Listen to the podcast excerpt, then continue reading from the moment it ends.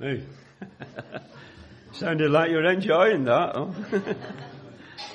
Certainly wonderful, isn't it, to give thanks and praise to the Lord for all what He, he has done for Him. We can just lift our hearts in praise and in worship. Our scripture reading this morning is taken from the book of Hebrews and at uh, chapter 2. Hebrews chapter 2, page 1201 in the, in the church Bible. I'm going to read from the, the first verse.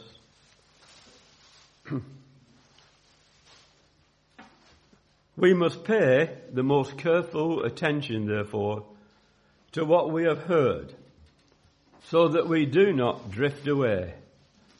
For since the message spoken through the angels was binding, and every violation and disobedience received its just punishment, how shall we escape if we ignore so great a salvation? This salvation, which was first announced by the Lord, was confirmed to us by those who heard him. God also testified it to, to it by signs and wonders and various miracles and by gifts of the Holy Spirit distributed according uh, to his will. It is not to angels that he was subjected the world to come, but about which we are speaking, but there is a place where someone has testified. What is mankind that you are mindful of him? A son of man that you care for him. You made him a little lower than the angels. You crowned him with glory and honor and put everything under his feet. In putting everything under them, God left nothing that is not subject to them. Yet at present we do not see everything subject to them.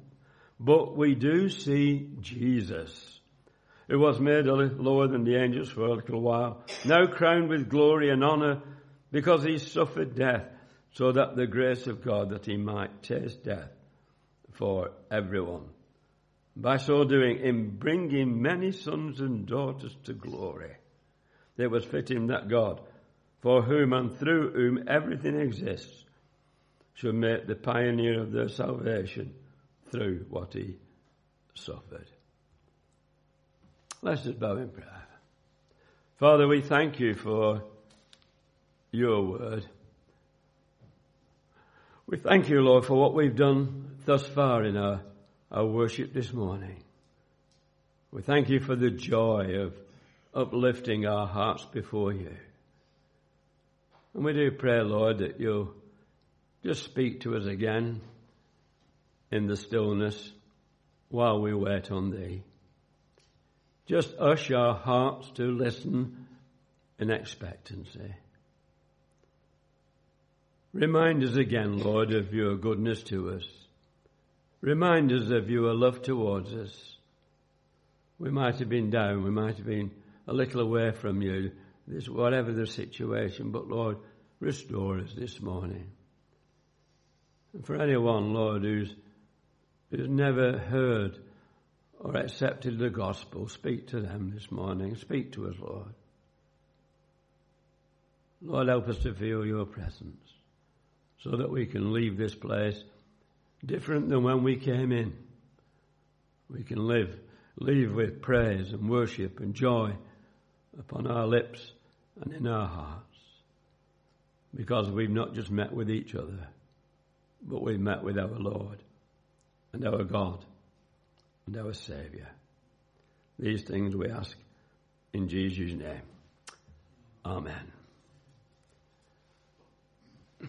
The Bible asks questions sometimes, and there's not always an answer with it. And one of those such questions is, found here in Hebrews chapter 2. And uh, as we look at it this morning, uh, let us consider what our answer is going to be. Because the Lord is asking you this morning to answer the question uh, for Him. And there in uh, Hebrews chapter 2 and at uh, verse 2, it says, How shall we escape if we neglect so great a salvation? How shall we escape if we neglect so great a salvation? We know what salvation is all about. We've been reminded this morning many, many times of what the Lord Jesus came to do and to uh, bring to us this wonderful escape, this way back to God through the forgiveness of our sins and that restoration with Himself. And through His sacrifice, all that was possible. That's simply what salvation really is all about. We're not great theologians. We, we don't go through all the Bible word by word. We don't try to all find the, the simple thing that we need to know as human beings on this earth of ours is that we need to be saved. And the Lord Jesus has provided uh, that uh, salvation. And so the question this morning, how shall we escape if we neglect a so great a salvation. I like to look at the various uh, interpretations in the Bible, if you will, as you're preparing a word. And, uh, you know, as you know me, I'm a, I'm a dinosaur. I like King James, wonderful man. And uh, I like his version of the Bible. And uh, that word escape was only found in the, the King James version of the Bible. What we read this morning was, how shall we, ask, how shall we be saved if we ignore? Now there's a great difference between ignoring and, and escaping. But I like the word escape because it prompts us to think. It prompts us to think of the answer uh, to uh, that question. But the thing about the NIV is that it puts headlines in as well. And I don't know if you noticed the headline that was at the beginning of our reading this morning. It was simply this. A warning to pay attention. A warning to pay attention. I wonder if we're paying attention now to what the Lord is speaking to us. Has, He captivated us this morning? Is he speaking? Not me. The Lord is speaking to us uh, this morning. And he's asking you the question Are you paying attention in order that you might answer uh, that question? We know the perils, of course, uh, that are involved. A few weeks ago, uh, we saw on our newspapers and on the television screen uh, um, a situation where five people wanted to go down and watch the uh, look at the wreck of the Titanic, and they paid a lot of money uh, to go in this submersible that would take them down to the seabed so they could view uh, the the Titanic. And as that was being prepared, those that knew something about it, uh, the marine experts, were saying it's dangerous. It's never been tested. It's a different design. It will never work. You're putting yourself in danger.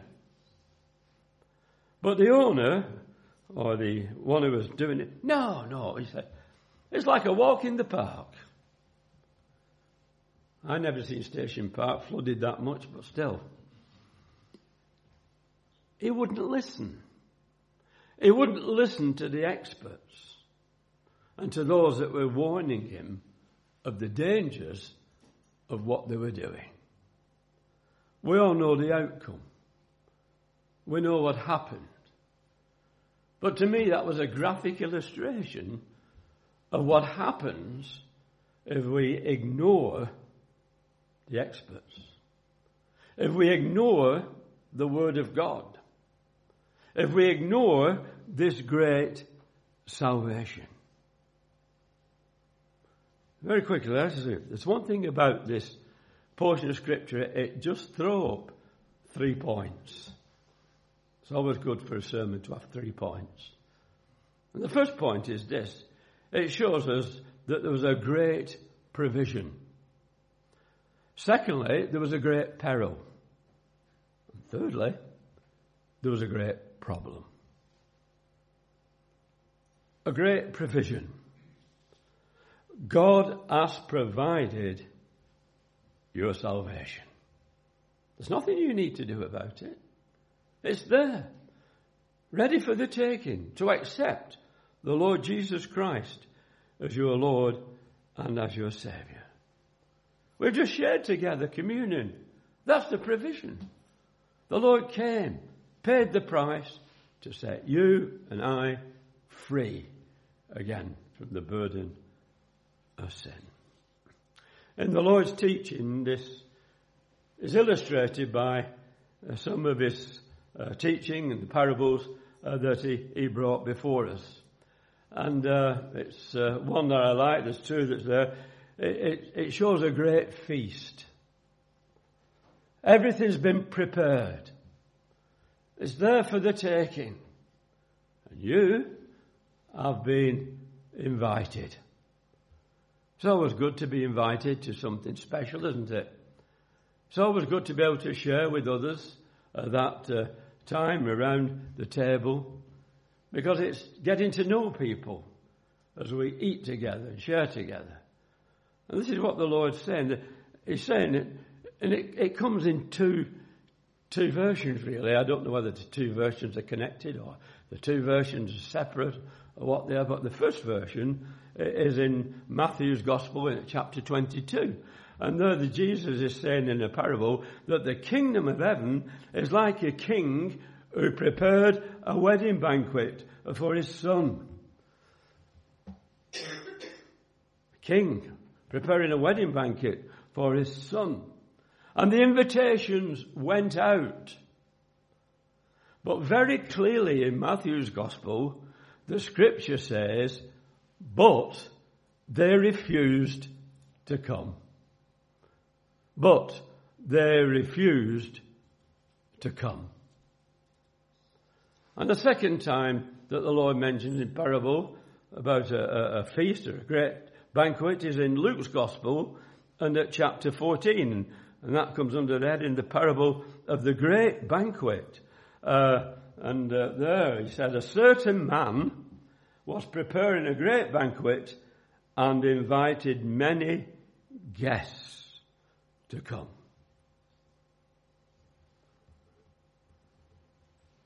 And then, instead of Matthew's gospel, where they completely refused to come, in this particular parable, it says, but they all made excuses. But they all made excuses.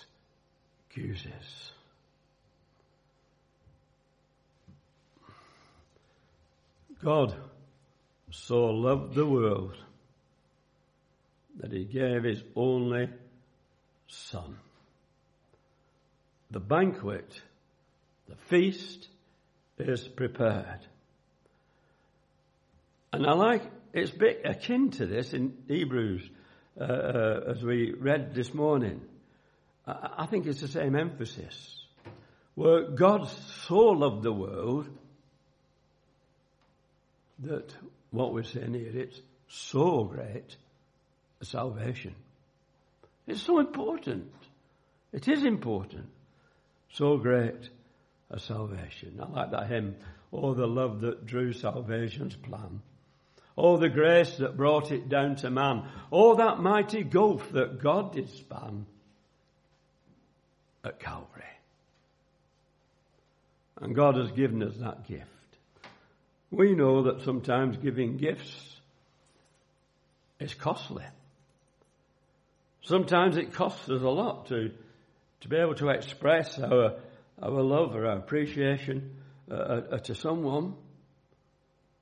We give what we can. Sometimes we give a lot, sometimes we get not very much. And it's always in proportion, I suppose, to how much we love that particular person. But God gave everything for you and me. He gave his only begotten Son. Peter reminds us that how costly it was that we're not redeemed with corruptible things, such as silver and gold, all the precious things of this world put together.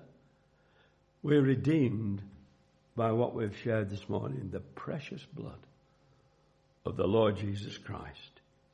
He gave his life for you and for me. And in so doing, it offers so many blessings, doesn't it? That having salvation is a blessed state uh, of affairs. Because, again, we're reminded that if we are in Christ, we're a new creation.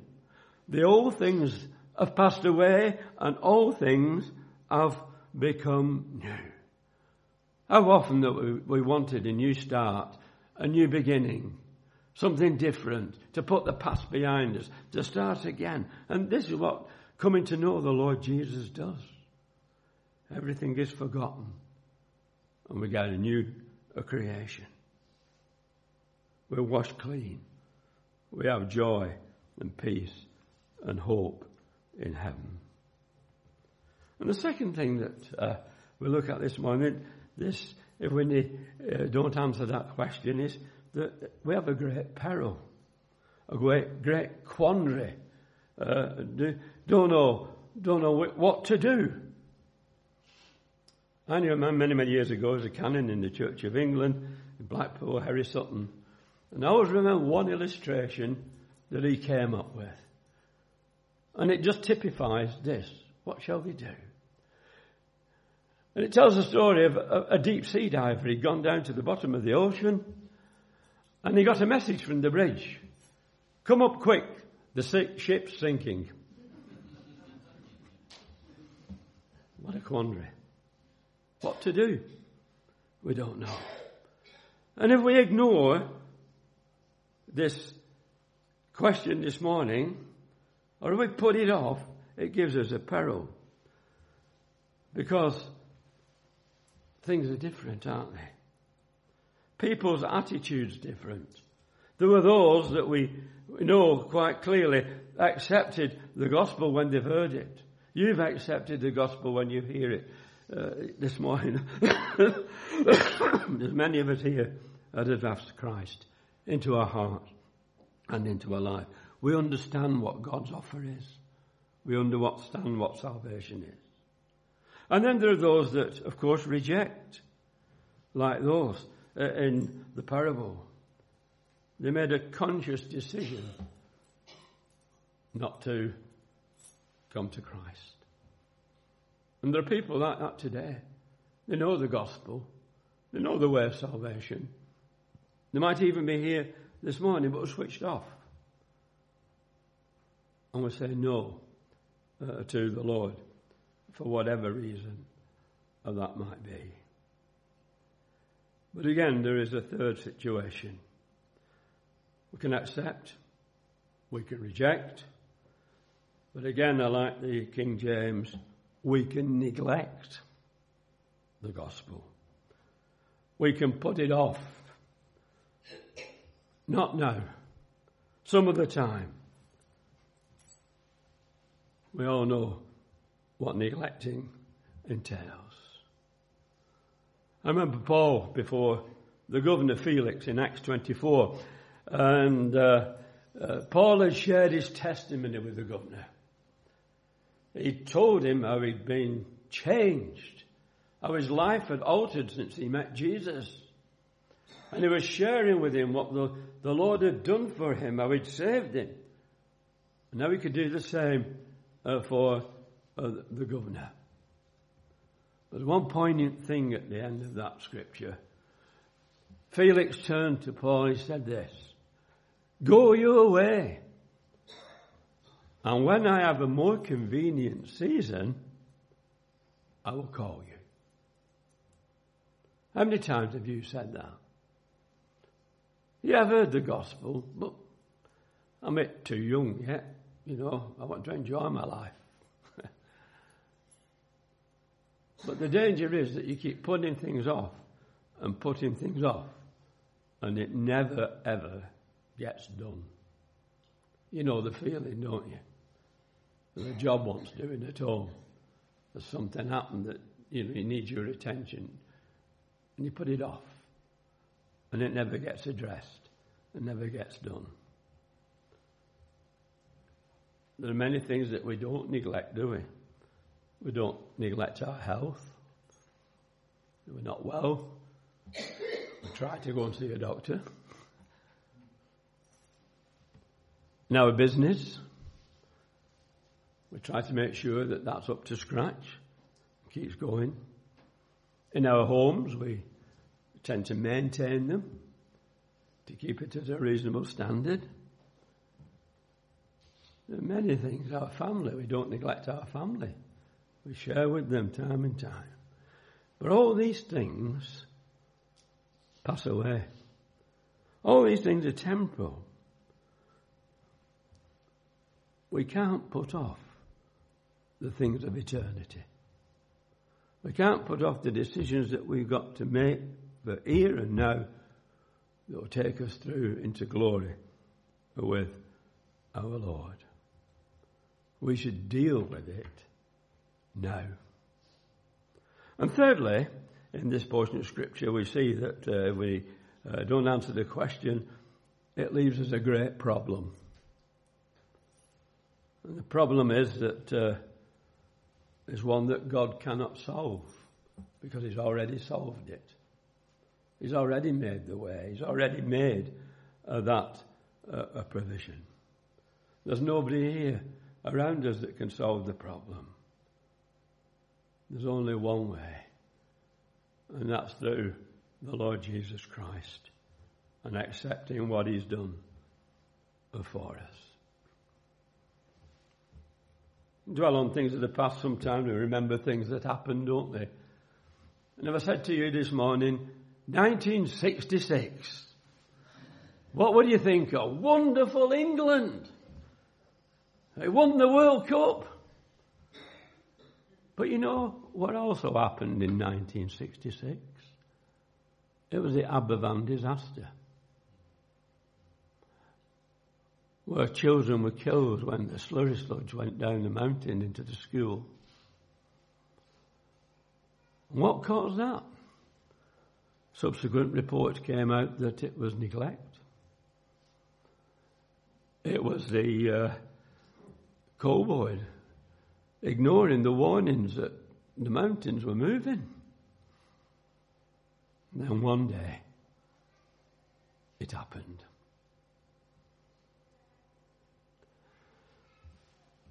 What are we escaping from? We're escaping from God's condemnation, from God's wrath upon us. John reminds us he that believeth is not condemned. But he that believeth not is condemned already, because he has not believed in the name of the only begotten Son of God. God's wrath. He that believeth on the Son hath everlasting life, and he that believeth not the Son shall not see life, but the wrath of God abideth on him. Talk about the love of God, don't we? God cannot look upon sin. He's already dealt with it at Calvary. The Lord Jesus died for you and for me. How do we answer the question this morning? How shall we escape if we neglect so great a salvation? We won't. It's as simple as that. God has provided that way. And all He asks you and me to do this morning is simply come to Him, repent of our sins that time when we've ignored the Lord. That time when we never included in, in our life and, and in our plans. And by repenting, it's simply saying, Sorry, Lord. I am sorry for my sin.